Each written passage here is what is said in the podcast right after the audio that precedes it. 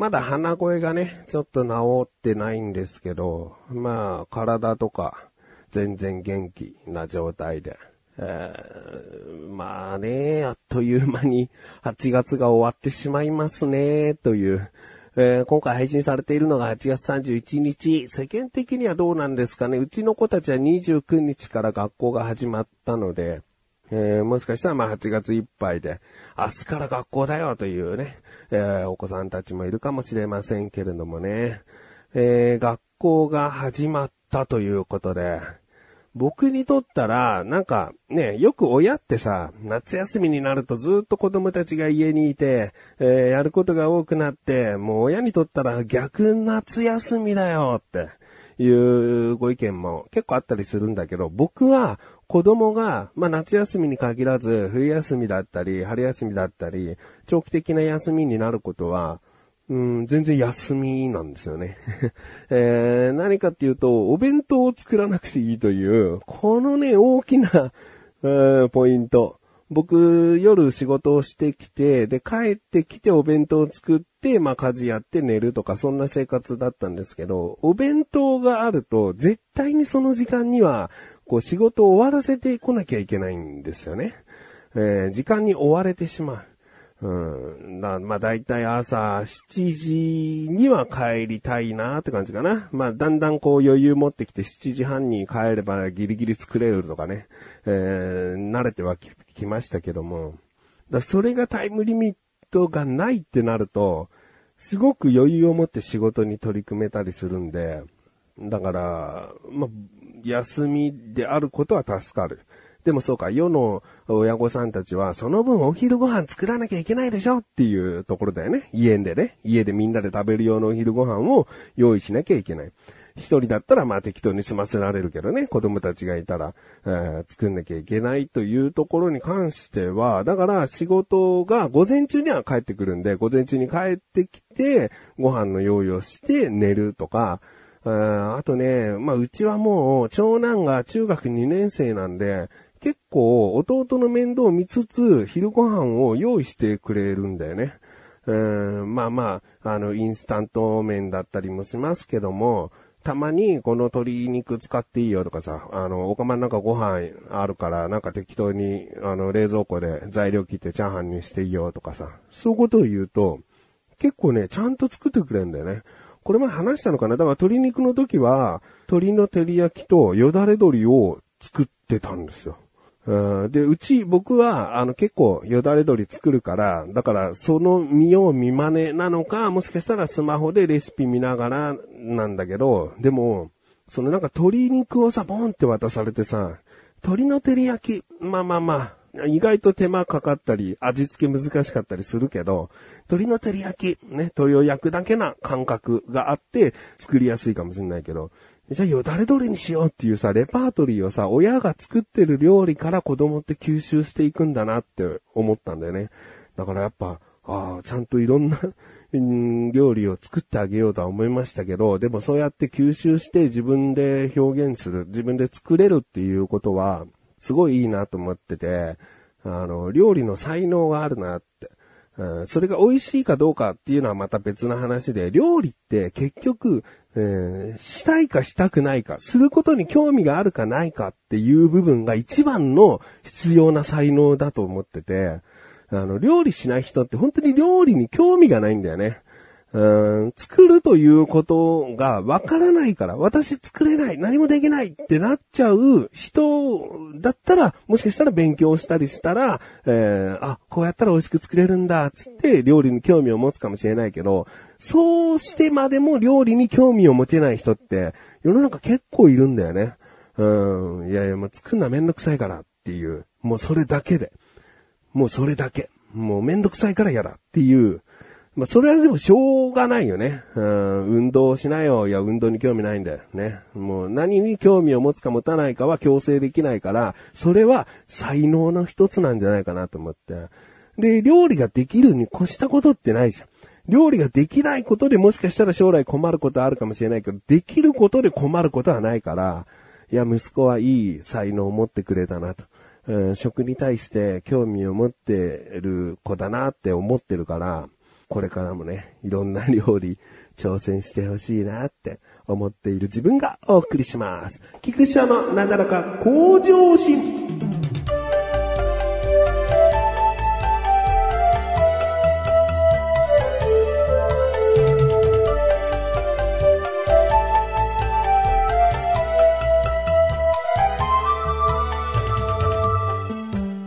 今回ですね、もうコロナも飛んでったんで、えー、僕としたらですね、精神的な、うん、ご褒美を与えたいと思ってですね、思ってですねというか、うん、僕の精神的ご褒美ってシバンちゃんと話すなんですよね。うん、もうなんて言うんだろうな、なんかやっぱり子供とも僕はよく話す方だと思うし、かみさんとも時間があれば全然日常会話ってするんだけど、本当にバカな話ってやっぱり友達としかできなかったりするよね。で、その友達の中でも話す内容って結構違ったりすることがあると思ってて、例えば仕事仲間として友達になった人だと仕事関連の内容から入ってったりするよね。えー、学生時代の友達からだとなんか共通の同級生がいるから、なんかそういったことも含めて、えー、なんか昔話に主に花が咲いたりするんだよね。えー、なんかまあだから人によったり、そのいつ友達になったかの環境によって話す内容が変わってくると思うんだけど、まあシバンちゃんと話す時の話のジャンルというか内容は結構オールマイティで、まあ、全部が全部じゃないんだけどね。って言うと、シバンちゃんすごくね、悲しむのね。いや、もう俺ね、何でも話せよって、シバンちゃん言うんだけど、いや、それでも、もう、きゅうじゅうごパーセント は話せるよ。うん、でも ごパーセント ぐらいは、うん、話せない話は結局あるな。うーん、まあ、この話はじゃあ別の誰かに話せるのかっていうと、意外と、友達でもない赤の他人となんか話し込むときに話しやすかったりするかもしれないね。えー、だそこ難しいんだよね。その ごパーセント があれば ひゃくパーセント になるんだけど、その ごパーセント は親しければ親しいほど話すジャンルじゃなかったりするんだよね。うーん、まあまあ、シバンちゃん、分かってよ、そこは。ね。えー、人には裏表があるとはよく言いますけれども、僕はそれを裏表とは思わずですね、奥行きと思っていただけるとね、うん、いつかたどり着くかもしれないし、うーん、たどり着けないかもしれないけども、えー、人間ってそんなに浅はかじゃない。すべてを話すってなかなかいないでしょ。どの人もすべて、この人にはすべてさらけ出してるような、すべての中に本当のすべてをさらけ出せてるかな。うん、ちょっと長くなっちゃいましたね。えーとですねそんな心の解放をする時間がですね、シバンちゃんとの話、会話だったりするわけですね。シバンちゃんの仕事帰り、だいたいくじはんにとある駅で待ち合わせしてですね、僕が車で迎えに行って、そこから車に乗って今日何食べたいっつって、あれ食べたい、これ食べたい、まあ主にラーメンだったりするんだけど、ラーメン屋さん行ってラーメン食べて、そこからドライブだったり、なんかドンキホーテ行きたいんだけどとか言ったら、じゃあドンキホーテ行ったりみたいな、もうほんとそれだけのことで、もう主にドライブトークなんだよね。うん、で、まあいっかげつ以上ぶりだったのかな。だから今回コロナになっちゃったんで、まあちゃんとね、えー、僕が療養期間抜けるのはもうちょっと早かったけど、やっぱり子供たちも落ち着いてから会いたいっていうことを考えると、まあそれぐらいになってしまって、で、久しぶりだなと思って。やっぱ長年付き合いが長いと面白いことも起こってて、で、こうやってさ、コロナの話してたわけよ。で、コロナの話をしてたけど、ちょっと話の間が空いて、別の話題になるかなっていう空気の中、僕が急に、お前知ってんだろつって。知ってんだったら教えてくれよつって、怒鳴ったのね。で、これさ、絶対、はい、もう僕らの関係でしかありえないことなんだけど、シバンちゃんは、いやもう知ってますよって言うの。何知ってんだよ、言えよ、じゃあちゃんと説明しろよって言って、で、まあ俺もそんなに詳しくは認識してないんだけど、まあいろいろこうだいいち世代、だいに世代、だいさん世代っていうのがあって、で、第一世代はなんか自らこう火を出せたりするんだっけなーみたいな。で、第二世代があって第三世代のとか言って話をしだして。で、これ、ね、僕はもういきなりコロナの話が終わった後のこう沈黙、数秒の沈黙からのお前知ってんだなーっつって怒鳴って今の話をしだすわけ。で、これ、大正解で、要は、あの僕、コトダマンっていうゲームアプリよくやってるんだけど、コトダマンが最近、永遠の消防隊っていうアニメとコラボをしたんですね。で、僕、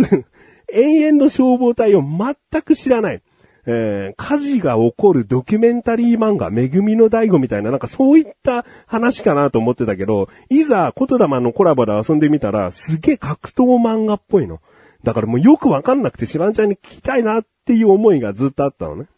で、お前知ってんだろっつって、知ってんだったら教えてくれよっつって、怒鳴った時に、ドンピシャで、この永遠の消防隊の説明をし始めて、いやもう本当にさ、にじゅうねん付き合ってくると、こんなにもこう、意思疎通ができるのかって思ったね。えー、知ってますよってさ、だって普通だったら、普通だったらってかもう仲のいいただの友達だったら、いや何ですか？何？知ってるかもしれないし知らないかもしれない。な、何のことですか？何のこと？ってなるよね。うん、いやもうそういうノリが一切ないっていう。だからシバンちゃんもある意味賭けではあるんだよ。だけど僕がコトダマンをやってて、最近来たコラボが永遠の消防隊で僕はこれを知らなくて説明してくれやっていう、その、流れをちゃんと予想してくれたんだよね。うん、それはね、なんかね、嬉しかったんだよね。なんか第一世代は火を自由に操れて、みたいなことを言い出したときに、火ってワードがもう永遠の消防隊っぽいから、うわーと思ってね、鳥肌ものでしたけどね。うん、だそういったね、仲良しな部分も結構あるわけですね。だからただ単になんかこういがみ合ってたり僕は一方的に文句言ってるというような関係ではなくですね、なんかお互いこう話したかった話とかこうぶつけたかった思いね、そ僕とかお互いに対してじゃなくてね、何かに対してすげえ不満を持ってたとかさ、イライラしたっていう話をさ誰かに話したかったりするじゃん。だそういったのをさ、お互いこう話してぶつけ合ったりするのが、本当にこう必要な時間っていうかね、大切な時間だなって思いますね。